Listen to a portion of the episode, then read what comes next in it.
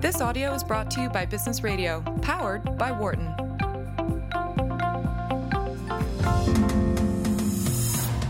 And now, from the University of Pennsylvania Wharton School, this is Mind Your Business with the Wharton Small Business Development Center. Knowledge, advice, and insight into starting, building, and managing a small business. Here is your host, Loren Feldman. Welcome to Mind Your Business on SiriusXM's Business Radio, powered by the Wharton School. I'm Loren Feldman. I'm the senior editor of entrepreneurship at Forbes. As usual today, we're not going to tell you how to run your business. The show is about ideas and strategies and conversations, and we want to have those conversations with you.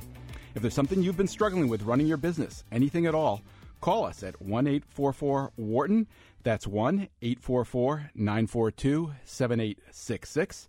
And remember, this is a safe space for business owners. If you're struggling with something, someone else listening to the show is probably struggling with it too. In other words, there are no stupid questions.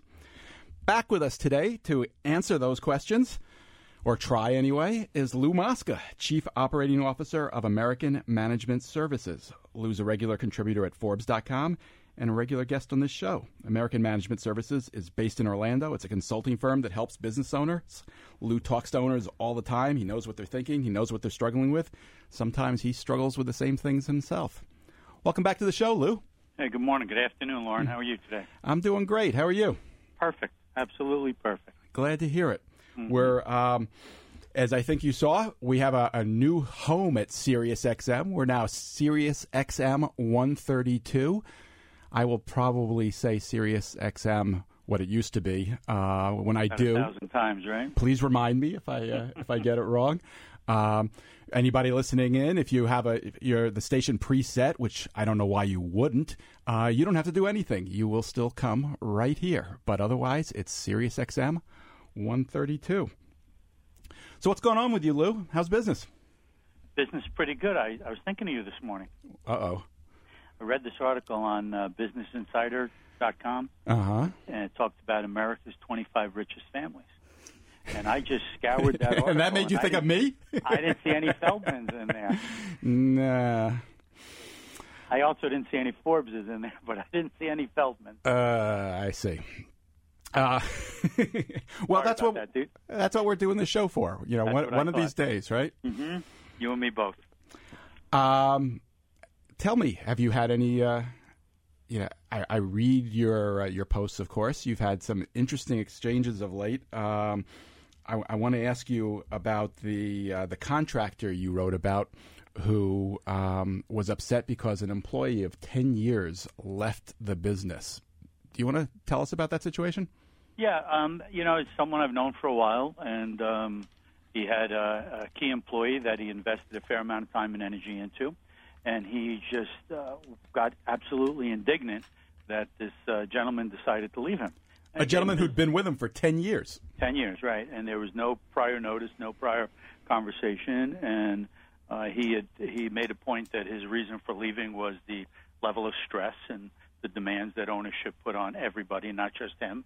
But where where my friend, my client, got upset was that you know he felt like he had invested thousands of dollars in him, seminars, webinars, just a whole cadre of things, and he felt like he wanted the money back. And in fact, his employment agreement with the with the employee uh, said that he had the right to re- claw back part of the money, or at least the last 12 months worth of uh, expenditures on his behalf. And when I tried to talk to my friend Loren about doing this, and I told him let it go. Your friend Loren. No, I'm just made that up. My, my, my friend Loren about this, and I just said to him, "You're better off letting it go. The lousy three, four, five thousand dollars you invested in him.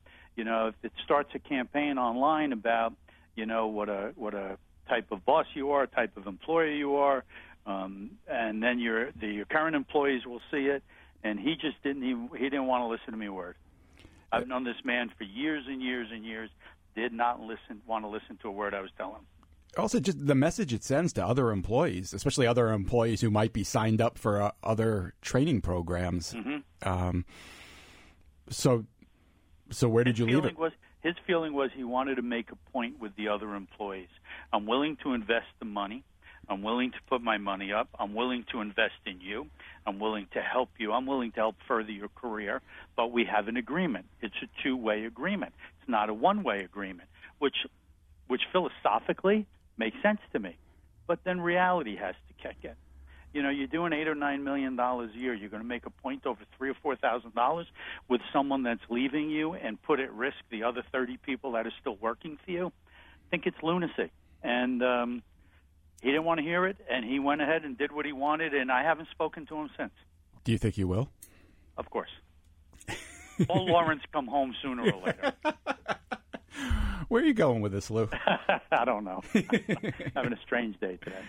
I'm Loren Feldman. My guest is Lou Mosca. If you have a question about your business, if you're struggling with a particular issue, including retaining employees, call us. We're at 1 844 Wharton. That's 1 844 942 7866. We also happen to have a special guest right here in the studio today, Dana White, who is the founder of Paralee Boyd, a chain of hair salons based in Detroit that is using the principles of lean manufacturing to run her hair salons. Dana, welcome to Mind Your Business. Hi, Loren. Great to have you here. Thank you. Great to be here. Uh, it's such a surprising, unusual concept. Um, while while Lou takes this in, because you know, as I as I warned you, Lou mm-hmm, used to mm-hmm. own a chain of hair salons. I, am guessing he didn't use lean manufacturing principles in, in his, but we'll, we'll find out in a moment. Okay. T- tell us, give us the background on this. How did this come to be? So I moved to New York back in 2003, 2004, and navigating the landscape of where to get my hair done is almost as as arduous as the move itself, right?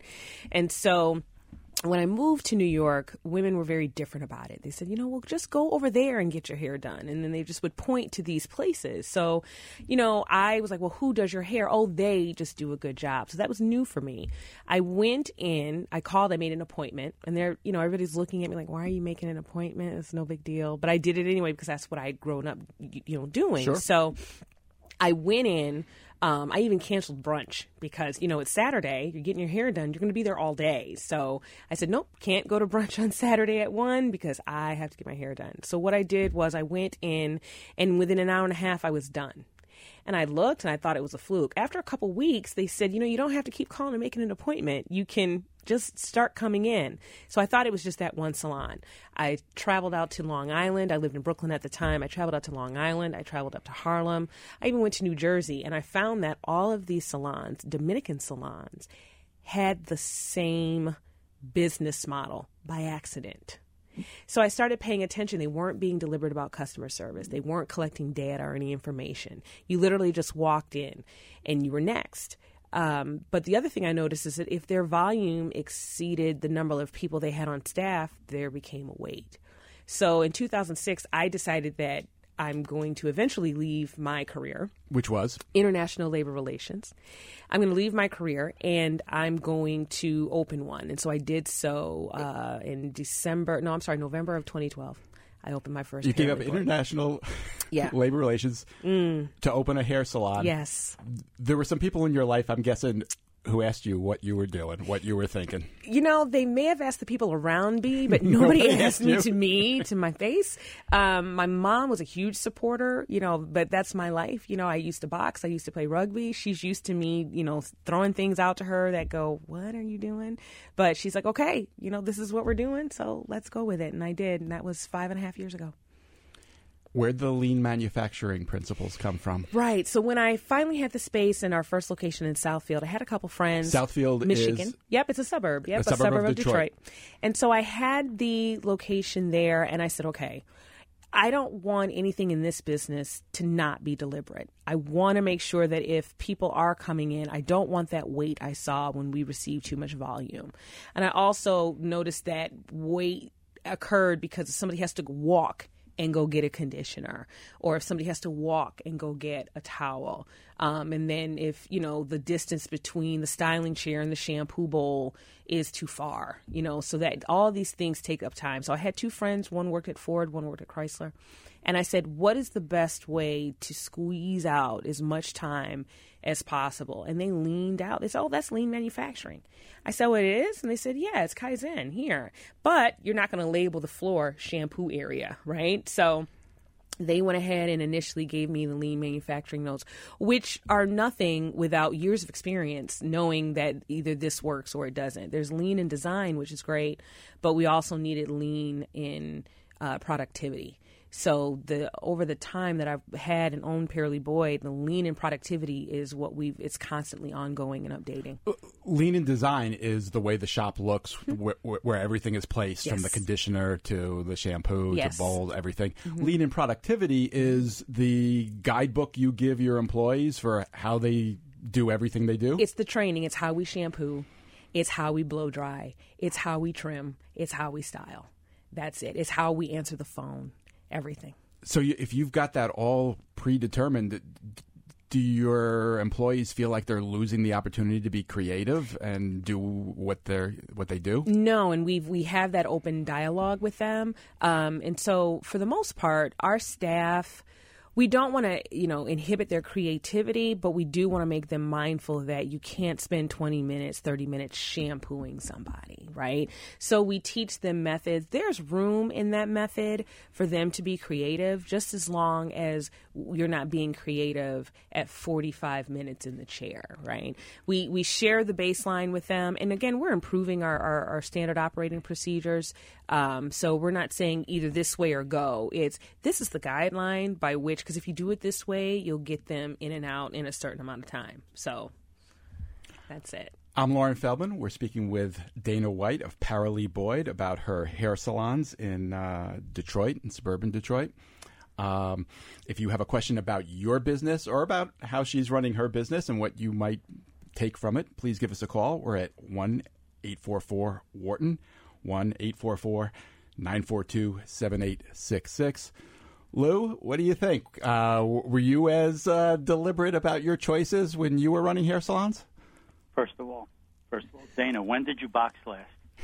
oh gosh, I haven't boxed. I boxed in Brooklyn, uh, la, la, la, la, la, la, 2014. No, I'm sorry, 2010. So whatever you say is right. How's that? You're hilarious. Whatever you say is right. I get it. I have a mean right hand, Lou. Yes. I bet you do. I bet you do. So, you know, my philosophy when I owned the salons that I did was um, uh, necessity was the mother of invention. I had no intention or no desire at the time to go into the hairdressing business. Circumstances dictated, so I built uh, I built two or three of them, and I bought two or three of them. Mm-hmm. I think I had either five or six. Actually, I was thinking about it couple of days ago when Loren reminded me about today, and I think it was five. and you know, to me, um, since I did not, I, I'd come from being a hair distributor, hair care distributor, uh, products like Redken and Wella and Sebastian and stuff like that. Um, I, I had not been on that side of the of the wall, but to me it was always about uh, accountability and throughput of people and and clients. But I wanted my clients to linger and stay as long as they wanted to. So I didn't try to rush the shampoo, and I never tried to rush the perm, and and uh, we did track if they needed their next haircut or their next trim. We did keep track of that and every product that they purchased, every visit that they made, every family member that they had. Um, and you know, and you fast forward to today, and it's 20 years, 25 years since I was involved in any of these salons, Dana. And you know, now I look at some of these salons that are in Orlando, where I live, and you have the gamut. You know, you have the supercuts that sort of have this program of you know 15 minutes from hello to get out the door, and then you have the the higher end shops that charge you more money for that more personalized service. I guess my my thought was always, you know, folks go to doctors and they let a doctor touch you and put their hands on you and do anything that they think they need to do within reason. Well, the only other profession I think about that allows that is is hair care.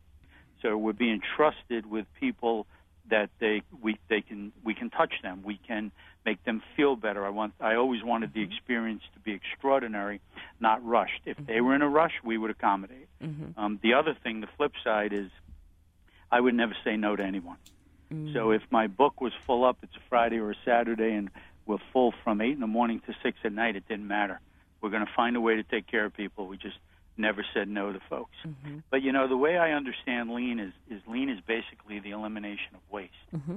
So whether that's wasted time, wasted material, wasted product, wasted resources, anything that can help eliminate actually improves profitability and margin. So I, I, I get the concept, but it's a balancing act, in my opinion, between you know how much lean do you want to be versus how much loving do you want to be mm-hmm. with your clients. Because mm-hmm. as you know, the more you love them, the more they come back. So it also for us, Lou, we're answering a, an age old problem. The hair care industry for my market hasn't evolved since the 50s, 30s, 40s, and 50s. Women are still making appointments uh, two or three weeks out, coming on a Saturday morning at 9 o'clock. Mm-hmm. And not getting out till three, four o'clock in the afternoon. Mm-hmm. That was okay when we were the help right? But we're not the help anymore. We mm-hmm. have to, we have meetings we have to go to. Kids have to go to soccer. We don't have the time to sit in a salon from 9 a.m. to 3 p.m. What we do, the balancing act we do between lean and loving, and I love that analogy, is we are very, you don't feel like you're being rushed out. So how do we do that? That's all in our customer service, right? That's all in our training. That's all in the conversation we have with you. You look up. It's even in the design in the salon, right? The salon is beautiful for a reason. Um, and so you look up and you've been there for an hour and 15 minutes and you appreciate it. Our guests come back to us because we respect their time and their dollar. We also don't do certain services. We don't cut or color. We don't do appointment based services because we're walk in only. Um, and our guests come back because we're walk in only. They know that if somebody calls them at 4:30 and say, "Hey guys, we're getting together to go meet for drinks at six o'clock," and they want to go get their hair done, they know that they can come to Paralee Boyd after work and be where they need to be by six six thirty. Um, and so our customer service on the back end, um, the country club feel that, that that person you can come talk to, um, they'd still do it. But we on the back end will follow up a call with you if we hear that something's going on in your family or you have an interview that you're really looking forward to. It's not unlike us to give you a call and say, "Hey, how did that interview go?" So you're right. It is a it's a it's a balancing act that I feel that Paralee Boyd has managed through being very deliberate about our customer service, not only when you're in the salon, but after the salon. Our retention marketing, the emails that we send out, we don't bog you down with emails, but if we haven't seen you in a while, you'll probably get one from us or a call um, how we even take care of the family members of a customer who may have passed away. We've gone to funeral homes and done hair. Um, we've done the hair for all the women in the immediate family. So I think we balance that, you know, lean versus loving by having a, a very deliberate space and having very strategic customer service.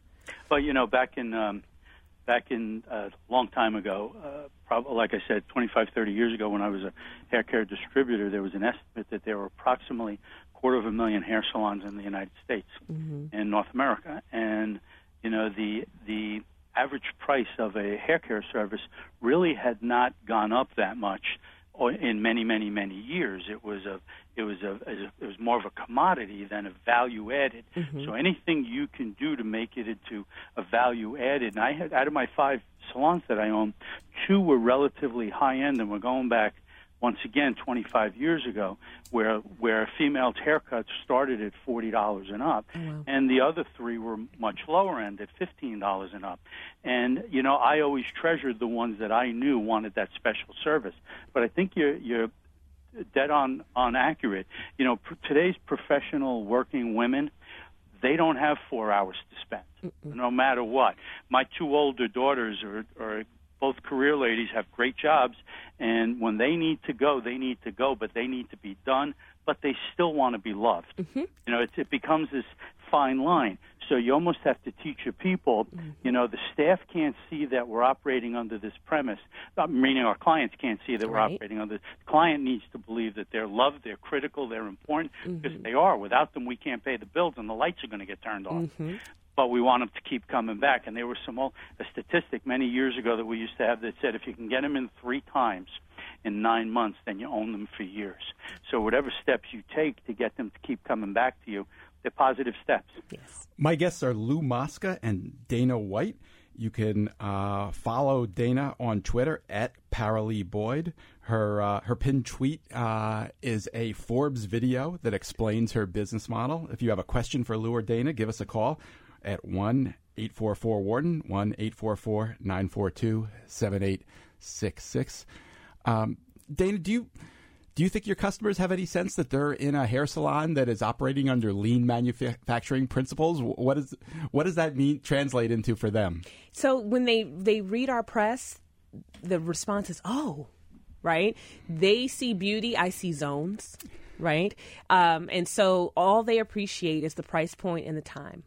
They appreciate the email if we haven't seen them in a while. They appreciate the call.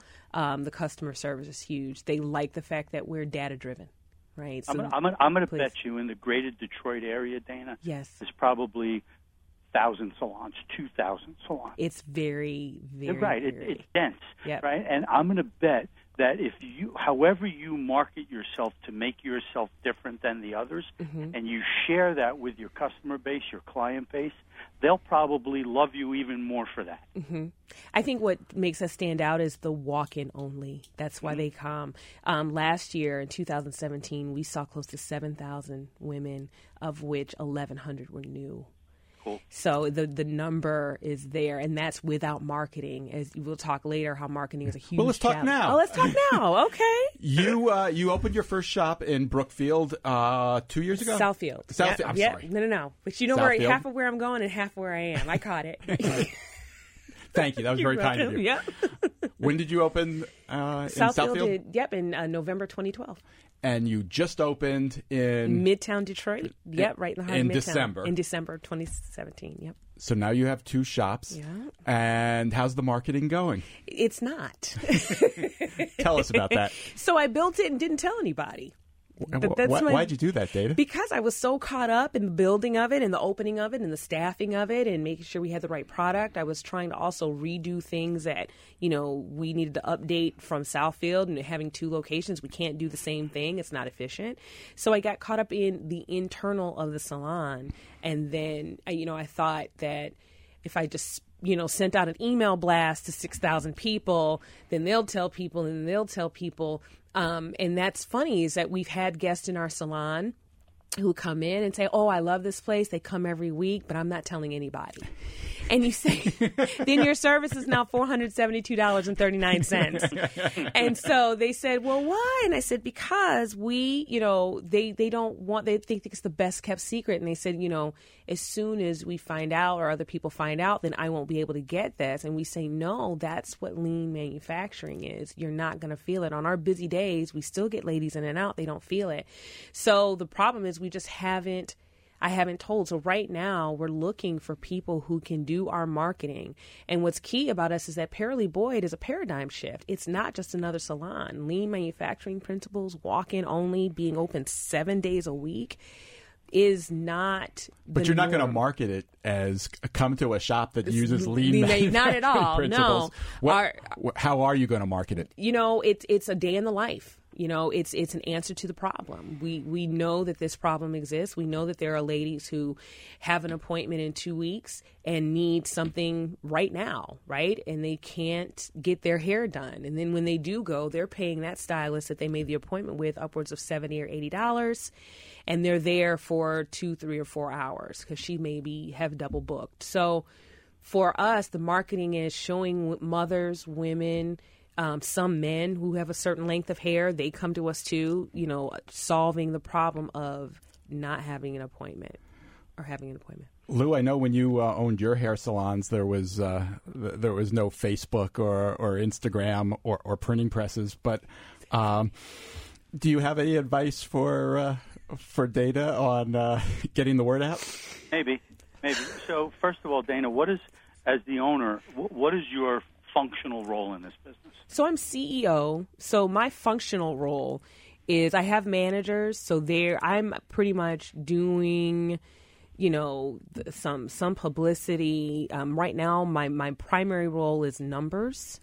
Uh, so I sit down with my finance manager, who's amazing, um, and we sit down and do our weekly projections. Um, right now, my other big part is standardization. So we're watching um, and, and updating our, our standard operating procedures um, for every facet for the administrative facet of the job and for the actual operations you know with our operators. We're doing that. So that's a that takes up a lot of my time. All right, let me ask you another question, and if you don't want to answer it, it's okay. now i'm an open So, book. Go ahead. What's, what's your average ticket? my average ticket is $52 52 times 7,000. So you did last year 364,000 without selling retail products. Yes, with- Ballpark. yep Okay. And retail makes up what percentage of your business? zero Zero. By design? Yep. Well, it well until we, you know, there's a couple retailers that I'm thinking about going with, but again, my market doesn't buy shampoo and conditioner. They come to us, and but they want you. more styling stuff. Yeah. I hear you. But, but Can, I, Lou, can I interrupt for a second? Uh, Dana, you've referred to your market a couple Mm-hmm. of times. How do you define your market? Thick and curly hair. Yep. Women with thick and curly hair come to us. Redheads, long, long, thick and curly black hair. Um, African American women, they all come. Okay. So if you choose to hook up with a distributor to sell retail Mm-hmm. products, make sure that they fit your market, Yep. fit your client base, and make sure your distributor does more for you than you do for him. Okay.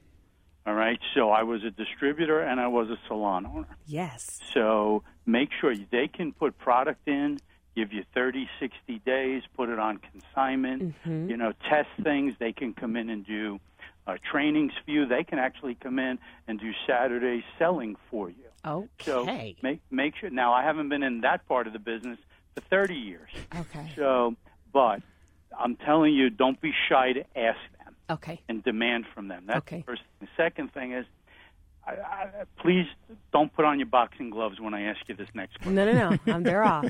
My wraps are on, but my boxing gloves are Uh, off. either- well, I'm, I'm going to back up now just in case. I want to make sure you miss. Okay. Sounds like you have a lot of overhead for a salon doing about 400 grand a year. Okay.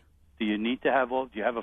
You have what did you call him? A chief financial guy or a financial director or? So my Something? finance manager, he's amazing. Um, and yes, yes, that that has to happen. Do Numbers you not are have an accounting background? not at all. Okay. Yeah, So I mean, I'm good with the. You know, I don't mind. I can get on QuickBooks and I can look at my balance sheet and my P and L. Mm-hmm. But the vision of Paralee Boyd is to expand into a national brand. Sure. And so, to understand where we're going, we really need a hold of where we've been on the numbers. And I didn't well, have you need that. financial controls from Hello. you need say that again. You need financial controls from Hello if you Yes. plan to go national. Yep. Because there can't be anything you can't answer. Exactly. No one will talk to you the minute you go, what? What? Yep. Exactly. That's what'll happen. Think Yep. about Shark Tank when Yep. they went there and they go Mickey the Dunce on them, you know? So you can't do that. Yes. Um, other question for you is that so if if and when you start to do your marketing for this new store, I will tell you sincerely, if it were me, I'm a firm believer if everybody's going right, you need to go left. I Mm-hmm. think it's the coolest thing in the world that you follow lean principles. okay. All right. Now, you know, it's not lean like we're on a job shop or in a manufacturing environment, Mm-hmm. but it's lean to the benefit of the client. Okay. All right. And why would you not tell people that? So especially, especially if a significant portion of your client base are professionals. Yes. So let me say this: you are spot on. I think when we say lean manufacturing in the lifestyle ca- lifestyle category, believe it or not, a lot of people don't know what that is. But we have translated that different in the in the verbiage of commitment. Mm-hmm. We are so committed to getting you in and out in a certain amount of time that this is what we do. But it's our commitment to you.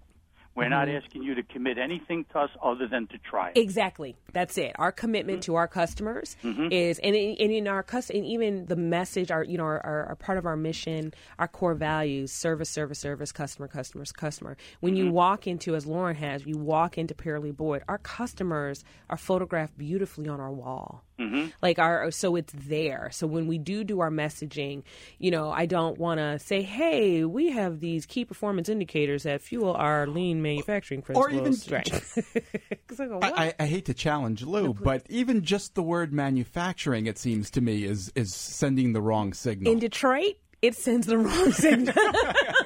In Detroit, it sends the wrong message. but anywhere, it's, it's Yeah. it suggests uh, commodity. It suggests, Mm-hmm. um, you know, But you don't have to use the word manufacturing. This is right. You can talk about lean processes. You could talk about, you, you know, basically what you're doing is you're merchandising or marketing yourself uh, so different than everybody else, mm-hmm. which is exactly where to be. And you might want to appeal to HR departments in large corporations around you, Mm-hmm. and and because you're really to the benefit of a lot of executives. Mm-hmm. So. I just think you have. A, I think it's a cool story, Mm-hmm. and before you can go national, you're going to have to get three, four, five of them Yep. up and running I agree. successfully, profitably, and on the right growth curve. Yep. Well, let's talk more about that after a break. Uh, I especially uh, I want both of you guys to think a little bit about you know what what should the next marketing step be, and then we'll also talk about uh, what the next location uh, might be. Uh, but let's uh, let's take a break now. Uh, those of you listening, if you have a question, our number is 844 Wharton, 1 942 7866. Call us with a question about your business or a question for Dana or for Lou. Uh, our producer, Michelle, is standing by. You can call right now. We'll have more with Lou and Dana. You're listening to Mind Your Business. I'm Loren Feldman, and this is Business Radio powered by the Wharton School on Sirius XM 132. Welcome back to Mind Your Business. I'm Loren Feldman. Dana White of Paralee Boyd and Lou Mosca of American Management Services are still here. Uh, we're talking hair salons and lean manufacturing and marketing and expansion. Um, on Twitter, you can find Lou at Mosca Small Biz. If you have a question or a comment about your business, uh, about lean manufacturing, about any of this, give us a call. Our number is 1 844 Wharton, 1 844 942 7866. So uh, let- let's let's go back to uh, the marketing issue. You uh, you let it go a little bit longer than perhaps you should have, but uh, but now you've got the shop up and running the way you want it to be, and uh, I'm curious. What, what do you th- what are you thinking? What is your first step? I think our first step is one finding a marketing team that really understands the problem. And I found that with anybody, even with contractors, when you understand What's the problem? well, not the problem that we're having, but just the problem that Paralee Boyd is solving for. When they understand what we're doing, who we are, and why we're doing it, it really adds a, a- another layer of, of compatibility as far as their work. Like they come to us and they say, okay, now that we get the why of how we're doing this, then then they do it. They do it a little bit better. So the marketing piece is important in that. So respect. how are you going about the process of finding the right marketing team? recommendations. Um, you know, it's a very nice and tight uh, entrepreneurial community in Detroit. So it's a matter of just putting it out there and saying, "Hey, I'm looking for this person um, or this team." Um, I've got three on deck, and I normally start with about three. Have the meetings and see. You know, if they've done their homework, do they know who we are? We, you know, a lot of people we've met with try to put us in the box of a salon, right? And so when you're meeting with me and you're talking about appointments, yeah, no, you're not the we're going to market your appointments. No, that's not what we do. So um, once we get those decided and the price is right, then we'll go forward from there. Lou, do you have any thoughts on the the, the right process for hiring a, a marketing team? Do I ever not have any thoughts, Loren? Not yet. okay, so first of all, when you opened Southfield, Mm-hmm. did you have a marketing company do that for you? No. Okay, you did it. Yes. Okay. So you've already created the mold one time. Mm-hmm. So that's the first thing I'd ask you to think about. Second thing is that your employees, Mm-hmm. are they your employees or are they booth renters? They're my employees. They're your employees. Mm-hmm. Okay. So I would sort of look at this from the ground up because I'd like to see you do it without shelling out money. Yes. That's just that's the way I sort of look at things and give that a shot first. So you open the second store here in December. Mm-hmm. Okay, and traffic right now in the month of June. How many visitors did you have? Uh, it's on my phone, but it's slow. When this is a slow period for us anyway. June, summer yeah. always at, till June, the end July, of August. Yep, right? to the end of Okay. August. Right. I used to live in that world. Okay. Yes. So, but let's say you had 150 people in June. Let's say you had 250 people in June. Okay. First thing I would look at is how many people do I need on a monthly basis to Mm-hmm. break even? Yep, we have that number. First thing I would do to myself. And then I'd say, okay, what do I got to do to get them in? So, if your staff or your employees, and I presume you're paying them an hourly plus commission or maybe just commission, I don't know how you're paying them, they they got to want to be busy. Mm-hmm. So they have to help in the marketing aspect of this. Okay. So how can how can they do that? Mm-hmm. Well, maybe with your background and what you accomplished in Southfield, you can make up some. I don't like this word, so please indulge me. Mm-hmm. Some brochures or some flyers or some announcements or something, Mm-hmm. and they can go business to business to business, and anybody that comes in from those businesses and brings those back with their name on it, they get credit for it Mm-hmm. and they get the commission on it. That's one thing. Second thing is, as I said to you a minute ago, let the distributors help you Okay. pick a distributor, Mm-hmm. tell them you want to launch their product in your salon, Mm-hmm. and you want them to come in and do a Friday, Saturday, Sunday promotion on whatever product you like to use, Mm-hmm. whatever it is. and then you want them to help you promote it in in online Mm-hmm. uh, for two weeks in advance and every day leading up to those three days. And Okay. the is going to be some insane number that they're going to give you this huge discount on, and you only pay for what you sell. Right. So it brings hopefully brings new traffic in. Mm-hmm. Another thing I would think of is did you do a ribbon cutting? We did. Okay, did you get anybody from City Hall? Uh, no. So you did the ribbon cutting. No. Did you have a local politician, someone that could bring press? Because you want the press. So we were in Crain's, but no, we did not have anybody on site that day. Ooh, Lou, we could talk. Oh, I'm afraid of you. You're a boxer. Oh, no, no, no. So- Ooh, that opening, we could talk, Lou. okay, so think about this. Yes. Crain's is a great newspaper for the four people a month that read it. I understand. You need the man. We need Ooh, Budson. Lou. No, no, no. He's I don't- right. I don't we mean need. that. He doesn't. great- but we need great Budson. It, it's called Budson Seats Media. Yeah, you need Yep. you need you need you need shotgun approach. I mean, to a large degree, that's what you need. Mm-hmm. Then I'm going to tell you, radio stations might give you some free time Okay. if they believe you're adding employees to the community. Okay. Same way, and then then I would Wait, do wait, wait, we're, we're, we're talking print, we're talking radio. Uh, We're talking. have you guys heard no of this money. thing, social media? So that's Yeah, not. well, uh, that was my He's on. He's thing, on his next. He's on his next. That was that was next. All right, so Facebook, LinkedIn, Instagram, Twitter coupons, without a doubt, I would do them.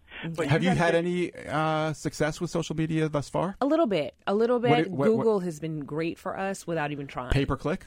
Uh, not really. We tried it. Google Ads? Uh, Google Ads. No, we've had we've had people have found us on Google. So Mm-hmm. right now, that's what we're doing. I met with a young lady last week, and and we're gonna up our Facebook and Instagram, um, our, our Facebook and Instagram presence. Um, So yeah. how how, field how Lou- far is Southfield from Lou, Detroit? let me stop you for a second. We, we Mm-hmm. have a caller. Let's let's uh, let's take a call. Karen in New York. Welcome to Mind Your Business. You're scared her, Loren. She- No, she- here I, I'm Oh. here. Thank you very much. Hey, Karen. What's on your mind? So I was listening to the discussion. Just turned it on. Love this subject. Passionate about this subject. Spent uh, some time trying to implement it in a large uh, pharma corporation. Would you say And the subject you're referring to is lean manufacturing?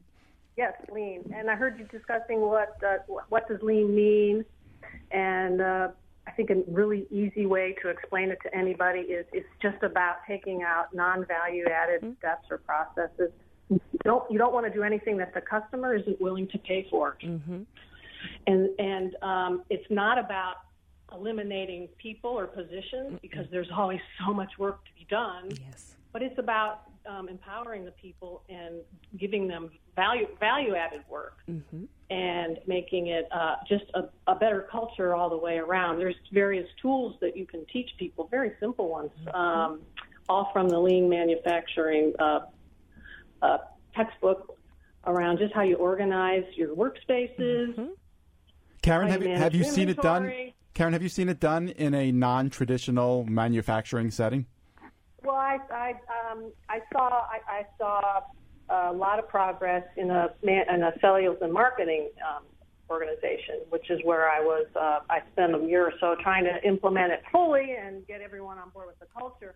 But we did implement a lot of the tools, and we did see some progress. Yes, because it's amazing what people don't realize is happening when they're making decisions in the old process. So it's really a way to look at what these processes are, and because things always change those need to be looked at continuously. Interesting. Karen, thank you very much for your phone call. Appreciate it. If you have a question or a comment, please call us 1 844 Wharton, 1 844 942 7866. Uh, Lou, I'm sorry I interrupted you before. I think you were uh, talking about social media. Well, here's here's the thing I wanted to say is that I'm I'm always okay with surrounding myself with the best professional help I can find, provided a significant portion of how they get paid is based on results. Mm-hmm. Because what I find with digital marketing companies, social media companies, everybody that promises you the world, mm-hmm. their answer is always to throw more money at it. Mm-hmm. That's always the answer. Mm-hmm. All right, and that doesn't work for me. I'm happy to spend the money, but I want to I want to do it based on results. So whoever you surround yourself with from a marketing perspective, you're going to have to pay them something, but mm-hmm. tie 50, 60, 70 percent of their compensation to performance. Mm-hmm. Determine what you want your clicks to be, your mm-hmm. follow throughs to be, your your wa- however you want to measure that, do that. And then the second thing is that to do this, to try to spend as little money as possible for the bang for the buck. I started to ask you how far Southfield was from from Detroit. 15 miles. Okay, so you don't want to bastardize your client base, right? Mm-hmm. So you got to be careful with that. So you got to be careful where you're marketing yourself to. But you want to do as much of this with your existing staff. Put them into task force. Put them into meetings so that they're they're working with you. The busier Put they them on are- Instagram. Right. Yeah. Ever, everything. Okay. Well, everything. The busier they are helping build, the more invested they are in the build. Okay. Great. Great. The, just to amplify what you said, Lou, my, my experience with marketing and public relations is that there's nothing more important than authenticity, and it's it's hard to outsource authenticity. It, you know, if it's coming straight from you, Dana, it, it it's authentic by definition, and and I think that can make uh, a huge difference. I think uh, my guess is if we had a digital marketing person sitting here right now, and and if there's one out there, please give us a call. Uh, I suspect they would be thinking Instagram influencers that you need to get your Into the salon. Yeah, Customers, We've talked about it. Yes. uh, have, have you tried anything to, to get people to We have know- a list. We have a list, and, and we have an idea of like doing a press kit, uh, media kit, you know, and getting them into the salon, of course, for free. well do you Yeah. look to see if if your customers are posting their uh, you know haircut their, customers- or, or their hair uh, treatment on yeah on Instagram, Instagram or Facebook. or- a lot yeah. of customers aren't, um, but their daughters are. You know, so they they come and they'll the daughters get their hair done and they'll Snapchat it or Facebook it or mainly not really Facebook they Snapchat um, or in some people we're not we're getting text a little bit tagged a little bit in, in Instagram um, because you know when Facebook. you see that you can boost that you can Mm-hmm. add pay- 20 bucks and Right. let everybody see it. So right now it's just a matter of putting the campaign together and saying, okay, what are we going to boost? How often are we going to post? Um, you know, we want Instagram to be our new gallery. Um, we want Facebook to be our, you know, what's happening now. Hey, look at how Paralee is growing. Here's the work we do. Okay, Um, so I I have a question. yes. Is, is Southfield profitable last year? yes. Okay. Did you pay yourself salary? Yes. Okay. Don't ever work for free. That's number one. Okay. Number two. Number two. what are you doing right now lou You know better than that, Loren. I'm actually doing four things while I'm talking to you. okay and I've got a videographer in front of me to prove it. All right. So, ooh All right. So, I mean, um, uh, but you built a model already, Mm-hmm. and you built a model that works. I don't understand why we need to reinvent the wheel if you built one model that works. And the story is you. Mm-hmm. It's, it's, you know, lean is great, fantastic. In and out quick is great, fantastic. We specialize in, fantastic. We're not a regular hair salon. We're not supercuts. We're not great clips. We're Mm-hmm. not Johnny down the block. I get it. But the story is you. Mm-hmm. There's got to be this connection to you, and you've built a model that works. So maybe the demographics in downtown Detroit are not the same as Southfield, Right. um, but you built a model that works. Don't don't try to reinvent something you don't need to do. Okay. But I want you to try and do it with as little money out of pocket as possible, Agreed. and you need to be the face of everything. Okay. Let's talk about uh, you. You've got. You've told us you have uh, ambitions of expanding nationally. I do. What's the What's the next step? So Detroit is great. I think Detroit is an amazing place to start a business, and we've got our two locations there. But the population density isn't where it I'd like it to be in order to put another location there. So my next move will probably be to Brooklyn, New York. Yeah, you need urban places. I need urban it. Cities. That's what you need. You need urban She, she's saying that because she wants to live there. I, I wanna go as back much home. As she I, wants I, to. I understand that, but based on the clientele that you're talking about, Yes. you, you, you need Brooklyn, you need New York City, you mm-hmm. need Philadelphia. Cleveland, Yep. Philadelphia. You need urban Chicago, markets. yeah. right? You, where there's enough density that you can get five thousand people a year through the door. I agree. So what's keeping you from doing it tomorrow? investor at this point an investor. So um, you know i sat down and again lou i talked to my finance manager last night. Paul he's amazing. And you know he said listen and the next step for those three to five stores is an investor um, because you can take out a loan but a loan they you know they loan to the coffee shop right? They you know you're the revolutionary business um, and there might be some explanations on quarters that they may be uncomfortable with um, because you are a paradigm shift. You are doing something very different. Um, so you're not the next hair salon. You're not the next coffee shop. You've applied a, a principle that's not being used in this industry and in a way that's not being done. So, an angel investor. I know there was a young lady on this show a couple weeks ago that you know she had the right type of investor who understood the long game um, not necessarily the long game 20 years but not as short as if uh, you know you give me 10 million and then i you know g- have an amazing app that takes off. So for me oh Tell you please. something you're not going to like. okay this is he keeps prefacing like dana don't beat me. Dana you're gonna hate this. Go ahead lou. I'm i'm, I'm bearing down. Um, you, you, you're, you're, it's premature. yeah. I believe, to go think someone's going to give you, I don't know what it costs to open a salon nowadays, 100 grand, 150 grand. Mm-hmm. Some, someone's, you know, for you to go open five shops, it's going to cost you three quarters of a million, and with Mm-hmm. overruns, you're going to need a million bucks, right? And then what happens is when you take your money from an angel investor, private equity, anybody like that, they own you more than you own them, Mm-hmm. because there needs to be a timeline for them to get their money back. exactly There needs to be. Plus, you you you haven't built enough successes yet. Okay. So when if you had three up and running, mm-hmm. with one being open every other year, and you're starting to chart this course that you can have. I forgot your gentleman's name. The financial guy put on a spreadsheet. And you can mm-hmm. show this evolution. Here was my investment. Here was mm-hmm. my revenue growth. Here was my traffic. Here was my profitability. Here's my free cash flow. Now you got a story. yep and that's what we're working towards That's yeah we agree do. it's so the not rest has to come out of sweat equity. Exactly. So it's not tomorrow. I mean, as far as operations, yeah. Here's our But, but book, Lou, but- let, me, let me interrupt. ahead, Do- doing all of that, uh, are you still talking about taking on an investor, or do you think there's a way? Do you think that Dana should be working toward trying to finance her growth out of her own profits? Depends. To me, I don't believe in outside investors ever. I, I don't. I don't believe in outside investors. I don't believe in. Um, um, I don't believe in giving up a share of what I broke my back to build.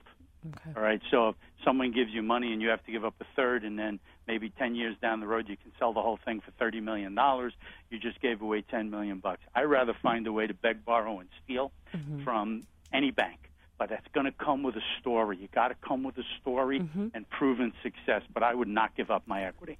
Let me ask you this, Lou. Um, Dana has worked really hard, obviously, to create a a guidebook by which her uh, salons are run. It sounds like the the, the perfect preparation to choose a franchising model. What do you It think is, of? it, but it is, but it's only a start. There's only one successful store.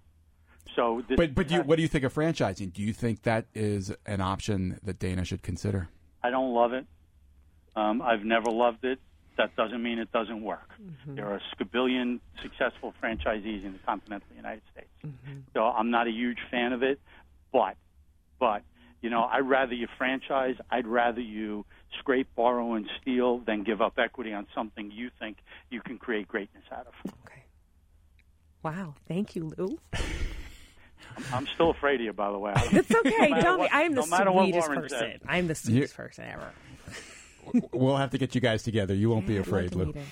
Uh, Dana, what do you think about franchising? Have you thought about it? I have thought about it. I've thought about it in the context of, you know, when I first thought about it, I didn't want to franchise like Subway. You know, I said if I franchise, I wanted to franchise like five guys. So no matter which one you go into, it's the same, right? You can't always say that for all franchises. Um, and then I said, man, you know, Paralee is that's my grandmother's name on that. You know, how do I guarantee? You know that when you walk into one Paralee Boyd that you are going to get the same level of service you know that the people are going to be trained to care the way we care so i thought well maybe if i franchise like you know my my staff give it to my staff and they work with us for so long and then we are able to create ownership because you have to understand that What, what was that word? uh what did i Give say? it to my staff. well you, well franchise it to Uh, my staff right Okay. So, you know, because, and the reason why that's important to me is because the young ladies who work with me, they're, you're not talking about women who worked at Goldman Sachs for 50 years or 10 years, whatever. And, you know, there's, you know, they've graduated high school, they've chosen cosmetology as a career.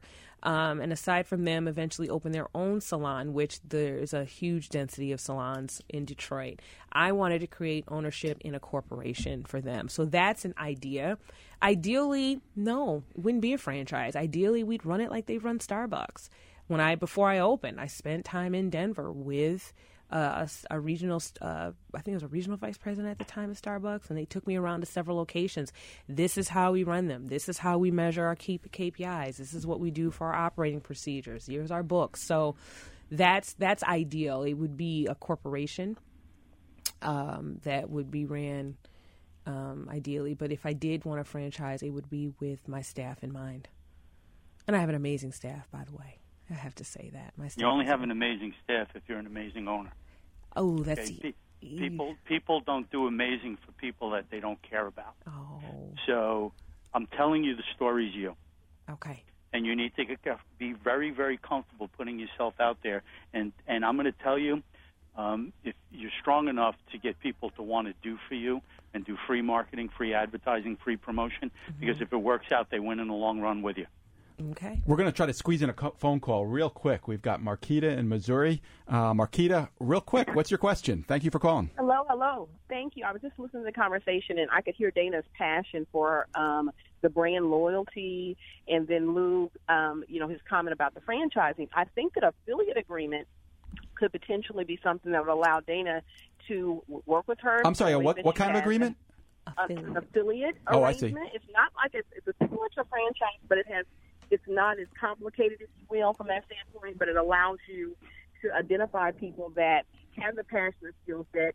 Um, there's various ways you can do it, where you have someone that they may be that already existing, and you can bring them into your um, under your wing, if you so to speak, and show them the way that you do it, your brand. And so that's something that she may be able to utilize to get back to Brooklyn. But I have certainly heard her passion come through. You- well, you're of right about that. The way that they do it. Marquita, So- thank you so much for calling. Thank you, Marquita. Lou, Thank you. do you have any You're experience welcome. with affiliate agreements? I don't, and uh, my position is you should keep the whole darn thing yourself and have the right managers, and everything will be fine. Last thought, Dana? I have an amazing manager. Hey, Matari. Love you, boo. She's outstanding. No, and you're right. I have to be more comfortable putting myself out there. That's that's always. I'm. I'd rather be in the backyard shooting shooting free throws. I don't need to be on the the I podium. thought you were a boxer. right. Hey, Dana, if I can help in any way, you you, you just contact me. oh, I'd love to. Thank you, Lou. anytime. Lou Mosca, thank you so much for joining us, as always. My privilege. You can follow Lou on Twitter at Mosca Small Biz. Dana White, thank you so much Thank for joining you, us here in the studio. We really appreciate it. This has been great. Uh, you can follow Dana at Paralee Boyd on Twitter. Uh, thanks to my engineer, uh, audio engineer, uh, Danielle Bruno, and producer Michelle Stucker. Uh, this has been Mind Your Business on Sirius XM 132. I'm Loren Feldman. Thanks for listening, everybody. For more guest interviews, check out our Wharton Business Radio Highlights podcast on iTunes and Google Play.